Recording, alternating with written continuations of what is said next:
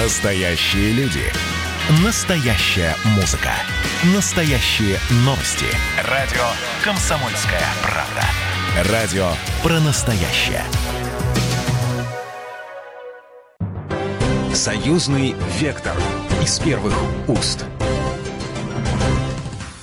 Здравствуйте, с вами Екатерина Шевцова, и вы слушаете программу «Союзный вектор». Сегодня мы с вами поговорим о мирном атоме. Недавно в Москве прошла онлайн-конференция «Мирный атом в Беларуси. Выгоды и перспективы».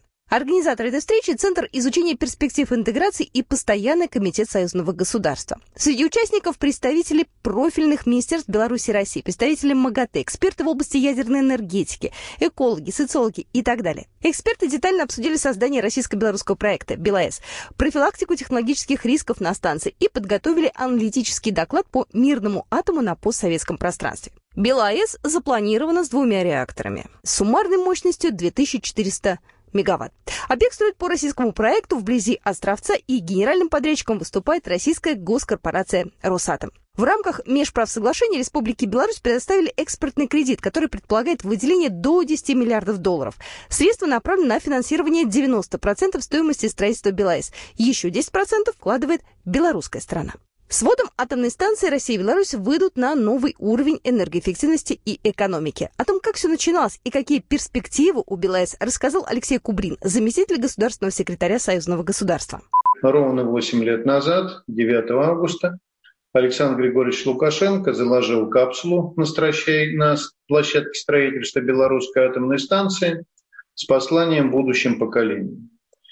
То есть э, фактически э, через 8 лет, и мы с вами буквально через э, пару тройку недель ожидаем уже фактически запуск атомной станции, мы ожидаем уже загрузку ядерного топлива, и так называемый этап начала физического пуска атомной станции. Ну, в принципе, сроки как никогда короткие. Обычно вообще такие работы проводятся в течение 10 лет, а мы за 8 лет вышли на этот уровень.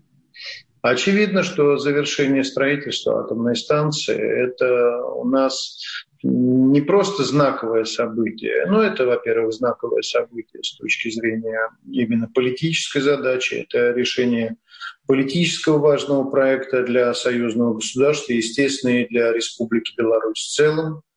Это мы с вами переходим на новый этап повышения энергоэффективности экономики государства усиление конкурентоспособности выпускаемой продукции. Очевидно, мы все с вами будем ожидать и модернизацию всего топливно-энергетического комплекса страны, потому что поступление и так в достаточно профицитной с точки зрения электроэнергии государства дополнительно сначала одного гигаватта энергии, потом еще дополнительно второго гигаватта через год – это весьма и весьма ощутимый вклад в возможность развития любого государства.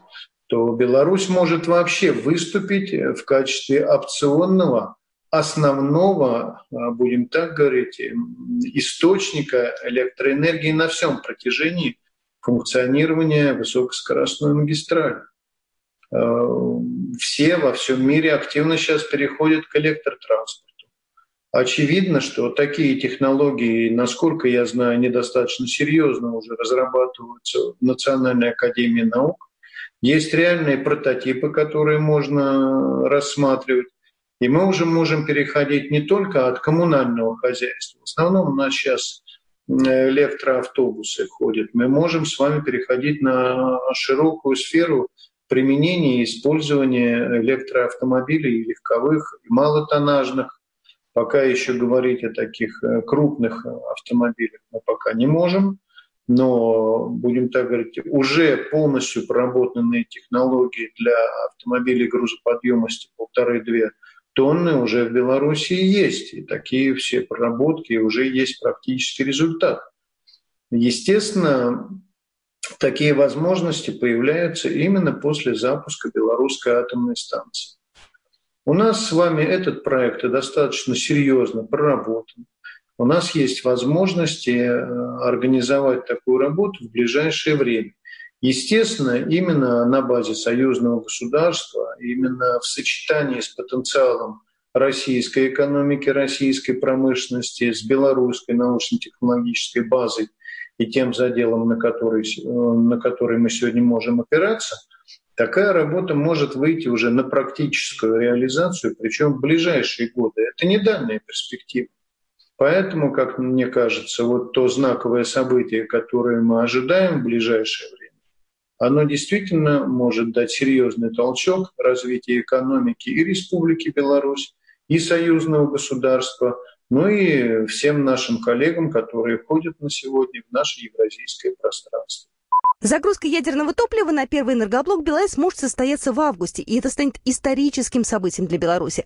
Об этом заявил директор департамента по ядерной энергетике Министерства энергетики Республики Беларусь Василий Полюхович. А он также рассказал о том, что готовность станции находится на высочайшем уровне. В мае, кстати, ядерное топливо поступило на БелАЭС. Для строительства и эксплуатации станции в нашей стране создана соответствующая инфраструктура. Это создана эксплуатирующая организация, регулирующий орган и определена организация, осуществляющая научное сопровождение развития ядерной энергетики. И хотел бы я вкратце, сколько мы представляем Министерство энергетики, все-таки проинформировать о ходе сооружения атомной электростанции. Сейчас строительно-монтажные работы по первому энергоблоку Белорусской АЭС и общестационным сооружением выполнены на 98%. В настоящее время на первом энергоблоке завершаются отделочные работы и благоустройство территории. В мае 2020 этого года на площадку э, было доставлено свежее ядерное топливо, которое прошло входной контроль, размещено в хранилище свежего ядерного топлива и готово к загрузке в реактор.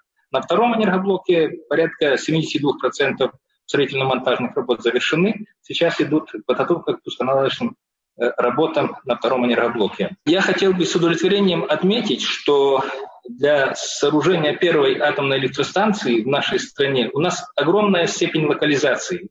Я бы сказал, бы даже такая беспрецедентная. Нас, э, нашими белорусскими подрядными организациями выполнен 51% общего объема работ, в том числе по общестроительным работам и монтажным, это 70% это я еще раз хотел подчеркнуть, это огромный вклад белорусских строителей в этом совместном нашем проекте. Очень важный аспект – это подготовка кадров. Кто же будет эксплуатировать нашу атомную станцию? В 2016 году для обеспечения подготовки персонала станции был введен в эксплуатацию учебно-тренировочный центр, который оснащен полномасштабным тренажером точного пульта управления станцией. Всемирная организация операторов атомных станций, наш учебно-тренировочный центр, рекомендован для подготовки персонала атомных станций для стран-новичков, которые будут входить, э, скажем так, будут сооружать атомные станции э, в сотрудничестве с Росатомом. И немножко о вводе станции. Что это за событие для нас? Сейчас мы стоим на пороге исторического события для нашей страны. Республика Беларусь в ближайшее время, как говорят, вот вступит в клуб государств с ядерной энергетикой. Это, скажем так, качественное изменение нашей энергосистемы, будет введен энергоисточник на ядерном топливе, который будет обеспечивать 40% потребления электроэнергии в стране. И это на многие э, поколения будут пользоваться э, этой электроэнергией, которая будет вырабатывать атомная электростанция. В августе мы планируем начать важный этап э, сооружения атомной электростанции. Это загрузку ядерного топлива в реактор и переход к физическому пуску, а впоследствии и к энергетическому пуску. Наш совместный проект с Российской Федерацией – это сотрудничество на десятилетия. И нам очень важна компетентная и действенная помощь со стороны российских коллег и конструктивное сотрудничество, в том числе и в рамках союзного государства. Работа по реализации ядерной энергетической программы Республики Беларусь позволит нам еще более укрепить сотрудничество наших стран в целом, не только в энергетической отрасли. На конференции не раз звучало слово «безопасность». Вот что по этому поводу сказал Василий Полюхович. Безопасность атомной станции для нас является приоритетом. Создана система надзора за строительством атомной станции, которая включает как ведомственный, так и государственный надзор. По оценке международных экспертов и специалистов, наш проект реализуется успешно и в соответствии с международными требованиями и рекомендациями Международного агентства по атомной энергии. С агентством мы очень плотно сотрудничаем с самого начала э, нашего ядерного проекта. У нас проходят регулярно все рекомендуемые миссии Международного агентства. Э, эксперты э, Международного агентства проводят у нас, скажем так, по нашим просьбе экспертные оценки. И последнее в этом году у нас была миссия, так называемая ИНИР, которая оценивала нашу инфраструктуру, готовность э, к пуску атомной станции. И э, все эксперты подтвердили довольно хорошую работу белорусской стороны по данному вопросу. Ну и в продолжении темы безопасности Александр Хамаза, директор ФБУ научно-технический центр по ядерной и радиационной безопасности, рассказал о том, что белая станция современная и что техническое оснащение, которое стоит там, фактически исключает чрезвычайные ситуации. Хотел бы уточнить, что белорусская атомная станция, она относится, э, как вы уже отмечали в своем э, труде, к поколению 3+, это э, новое достаточно, продвинутое поколение, эволюционное поколение реакторов типа ВВР, мощностью 1200 мегаватт, и они оснащены, и это признано сегодня и зарубежными экспертами, и экспертами Международного по атомной энергии необходимыми системами безопасности, как пассивными, так и активными, в том числе необходимым наличием генераторов, которые в случае любых инцидентов, в случае даже э, выхода из строя сетей электроснабжения, обеспечат на достаточное время работу всех систем безопасности атомной станции, позволит ее совершенно спокойно перевести в режим остановок, без всяких перегревов, без всяких инцидентов и всего остального прочего. Александр Хамаза был только что у нас в эфире директор ФБУ научно-технический центр по ядерной и радиационной безопасности. Мы продолжим программу «Союзный вектор» через пару минут. Программа произведена по заказу телерадиовещательной организации Союзного государства. «Союзный вектор» из первых уст. Радио «Комсомольская правда» — это настоящая музыка. А я хочу, как ветер петь над землей лететь. Настоящие эмоции. Это фиаско, братан. И настоящие люди. Я мечтал быть космонавтом с детства. Это счастливый мальчишка своего детства, потому что я осуществил свою мечту. Радио «Комсомольская правда». Живи настоящим. Союзный вектор из первых уст. Я всех приветствую еще раз. Меня зовут Екатерина Шевцова. И тема нашей сегодняшней программы, онлайн-конференция, которая прошла буквально недавно, называется она «Мирный атом в Беларуси. Выгоды и перспективы». И мы с вами обсуждаем сегодня безопасность на белорусской атомной электростанции. То, что она на высочайшем уровне, это абсолютно бесспорно. Периметр станции на сегодня это 5 рядов заборов с сигнализацией и напряжением. Их даже нельзя фотографировать. Вокруг АЭС искусственные холмы, на которых в постоянном боевом дежурстве находятся зенитные ракетные комплексы. Они прикрывают АЭС от удара вражеских ракет, вертолетов и даже беспилотников. В помещение реакторного зала посторонним и даже журналистам не попасть. Там стерильная зона, работают люди в белых халатах и с определенным допуском. Станция водозабор – это огромное искусственное озеро, которое наполняется из местной реки Вилия. Чтобы попасть на АЭС, вода из озера должна пройти несколько ступеней очистки. Первая, самая грубая – это обычная сетка, которая содерживает рыбу и крупный мусор. Второй уровень фильтров состоит из сотен тысяч маленьких шариков, в которых застревает более мелкий мусор. Потом воду прокачивают через еще одну мелкую сетку и по 11-километровому трубопроводу огромными насосами подают на саму станцию. Нулевой километр белорусской АЭС по-научному называется комплектным, распределительным или газовым устройством. Снаружи это похоже на огромные гудящие трансформаторы под напряжением в 300 тысяч вольт. Устройство распределяет электроэнергию по семи направлениям. В разные стороны уходят огромные линии электропередач на подстанции в Поставы, Сморгонь, Столбцы, Минск, Рось и другие места. Начальник департамента по ядерной и радиационной безопасности МЧС Беларуси Ольга Луговская рассказала о кадрах. Это немаловажно, ведь на АЭС нужны опытные специалисты. Эти люди готовятся нашими учебными заведениями. То есть вот огромный вклад был сделан со стороны нашего образовательного ведомства, непосредственно университетов, э, технических э, вузов, которые, э, по сути, являются поставщиками специалистов не только на атомную станцию, но и в регулирующий орган. У нас очень много молодых специалистов, и более того, вот мы когда проходили через миссии МАГАТЭ, мы получали э, позитивные практики, оценка очень активной работы с молодыми специалистами. Это уже большой вклад формирования, ну, то есть некоторое переключение с более гуманитарных, что ли, специальностей на э, вопросы технические, и фактически это вовлечение э, в те процессы, проекты, которые действительно являются проектами высокотехнологичными. То есть это очень для нас важный аспект. То есть подготовка специалистов. Второй большой большое такое тоже инфраструктурное направление – это разработка нормативно-правовой базы. Э, нормативно-правовой базы высокого уровня, которая обеспечивает функционирование наших всех и организаций, и систем, и, конечно же, нормативно-технических документов, которые определяют все требования безопасности, на соответствие которым должно сооружаться наша, должна сооружаться атомная станция. То есть вот этот большой тоже блок вопросов. Здесь у нас, конечно, огромная поддержка и база э, Российской Федерации. Э, есть у нас возможность законодательно использовать нормативные документы Российской Федерации. Поэтому, но, тем не менее, идет адаптация этих документов, переработка их с учетом нашей специфики. Хочу сказать, что все эти направления, безусловно, э, у нас развивались с огромной поддержкой со стороны российских специалистов, российских организаций.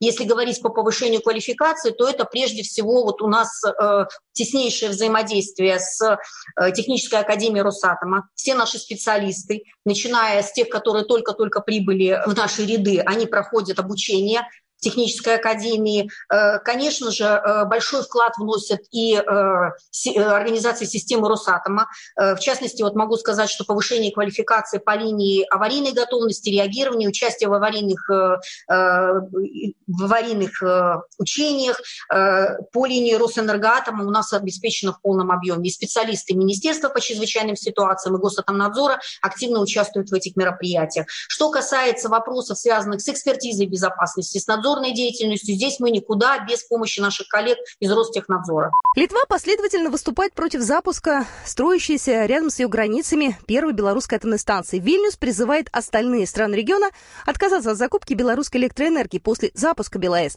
В начале июля в Брюсселе министры прибалтийских республик, ответственные за энергетику, обсудили с членом Еврокомиссии Кадри Симпсон торговлю электроэнергией с третьими странами. Однако к настоящему времени никаких решений принято не было. Но тревога есть и обвинения есть. Заместитель госсекретаря Союзного государства Алексей Кубрин прокомментировал опасения европейских соседей. Если говорить о предполагаемых проблемах, которые пугают Литву, но мы уже неоднократно говорили, кстати, неоднократно экспертизы МАГАТЭ это подтвердили, что уровень безопасности белорусской атомной станции на сегодня является одним из самых высоких в мире. И ожидать каких-либо проблем э, не приходится даже в теоретическом плане, потому что ее надежность настолько велика. Вот есть такой термин, это сколько девяток э, по безопасности, это 9-9%, и дальше еще 4 девятки дополнительные за запятой. Поэтому, кроме как воспринимать вот подобные заявления как очередной политический выпад для того, чтобы попытаться как-то уколоть своего соседа, исходя из того, что свои возможности государства, я имею в виду Литву, упустило по своим каким-то, я уж не буду говорить, политическим причинам, финансовым, экономическим – ну, что же, хочется теперь, понимая, что Беларусь в этом плане на порядок теперь, на две головы будет стоять в энергетическом обеспечении выше Литвы, ну, хочется хоть как-то куснуть. Ну что же, ну пускай кусают, понимаете. Никакого практического влияния и воздействия подобные заявления оказать не могут. Но, тем не менее, со стороны Беларуси с Прибалтикой идет постоянный контакт. Эту тему продолжил директор департамента по ядерной энергетике Минэнерго Республики Беларусь Василий Полюхович. Ну, добавить, конечно, есть что. Я хотел бы сказать, что с литовскими коллегами мы э, давно, скажем так, в кавычках, сотрудничаем. Ну, это все в основном шло в рамках конвенции ЭСПА. Но здесь, вот в этом вопросе, который был задан, э, я так думаю, шла, шла речь не столько как об энергоисточнике для чрезвычайных событий. Тут я согласен с господином Кубриным, что у нас атомная станция обеспечена э, источниками питания. К, линии, к станции идет 7 э, линий электропередач мощностью 330 киловольт, поэтому здесь как бы проблем нет. Возможно, имели в виду литовская сторона то, что использовать вот эту э, аккумулирующую станцию для того, чтобы, скажем так, э, проходить ночные минимумы потребления.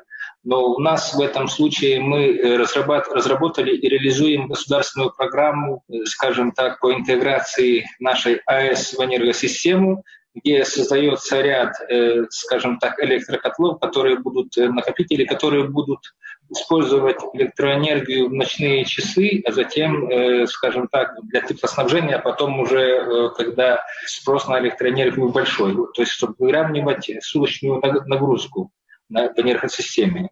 Но что касается, еще раз подчеркну, э, безопасности, то у нас энергоисточников довольно достаточно, чтобы безопасно эксплуатировать атомную электростанцию. Электроэнергия БелАЭС может использоваться для высокоскоростной магистрали Санкт-Петербург-Гамбург. Этот проект сейчас обсуждают на самом высоком уровне. Строительство высокоскоростной магистрали Санкт-Петербург-Минск-Гамбург оценивается в 30 миллиардов евро. Предполагается, что скорость грузовых поездов будет составлять 360 км в час, а пассажирских от 350 до 400 км в час.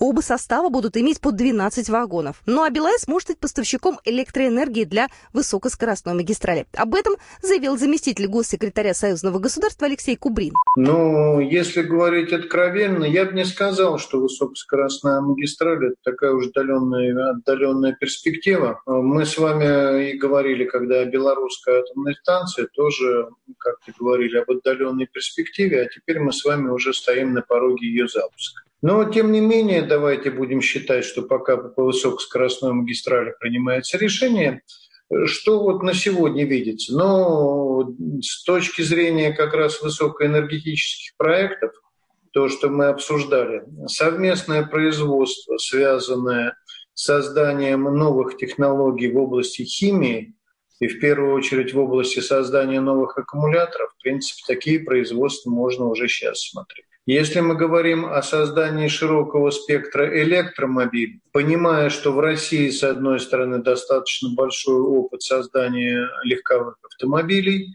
и есть такие производственные мощности. В Беларуси технологий и непосредственно полноценных э, производств по созданию электромобилей не было тем более легковых автомобилей. Сейчас э, идет у нас с вами, как вы знаете, реализуется проект, связанный у Беларуси с Китаем, это по, по производству автомобилей Джили, но это опять-таки на основании уже тех технологий, которые есть в Китае. А вот в рамках создания перспективных легковых и малотоннажных, э, будем так говорить, грузовых автомобилей, это мы могли бы такой проект рассматривать уже в ближайшее время. Если мы с вами говорим о других технологиях, мы с вами обозначили, что раз появляется электроэнергия дополнительная, и она, как мы надеемся, все-таки будет достаточно дешевая, есть вариант достаточно серьезно рассмотреть вопросы, связанные с энергоемкими производствами на территории Республики Беларусь. Это тоже весьма и весьма интересно. Давайте не забывать еще следующую тематику. Мы с вами говорим о всеобщей электрификации, которая сегодня может быть значит, нам неплохо было бы посмотреть широкомасштабные проекты по созданию новой сырьевой базы для того, чтобы создавать абсолютно новую кабельную продукцию и в первую очередь сырье для изоляции кабельной продукции, то есть то, без чего сегодня не может у нас с вами создаваться ни один кабель. Но это можно перечислять дальше, но я обозначил то, что в принципе мы в рамках наших приоритетных направлений развития союзного государства на сегодня уже рассматриваем и достаточно близко. Также на конференции было объявлено, что белорусская страна согласовала проект программы союзного государства по совершенствованию подходов к аварийной готовности. А это означает, что уже к концу этого года Россия и Беларусь получат новый мощный инструмент взаимодействия. Специалисты, которые знают проблему изнутри, смогут сотрудничать еще теснее. На этом программа «Союзный вектор» заканчивается. С вами была Екатерина Шевцова. Всего хорошего. Программа произведена по заказу телерадиовещательной организации Союзного государства. «Союзный вектор» из первых уст. Георгий Бофт. Политолог, журналист, магистр Колумбийского университета, обладатель премии «Золотое перо России» и ведущий радио «Комсомольская правда». Авторскую программу Георгия Георгиевича «Бофт знает». Слушайте каждый четверг в 17.00 по московскому времени. А что такое деньги по сравнению с большой геополитикой? Мы денег тут не считаем.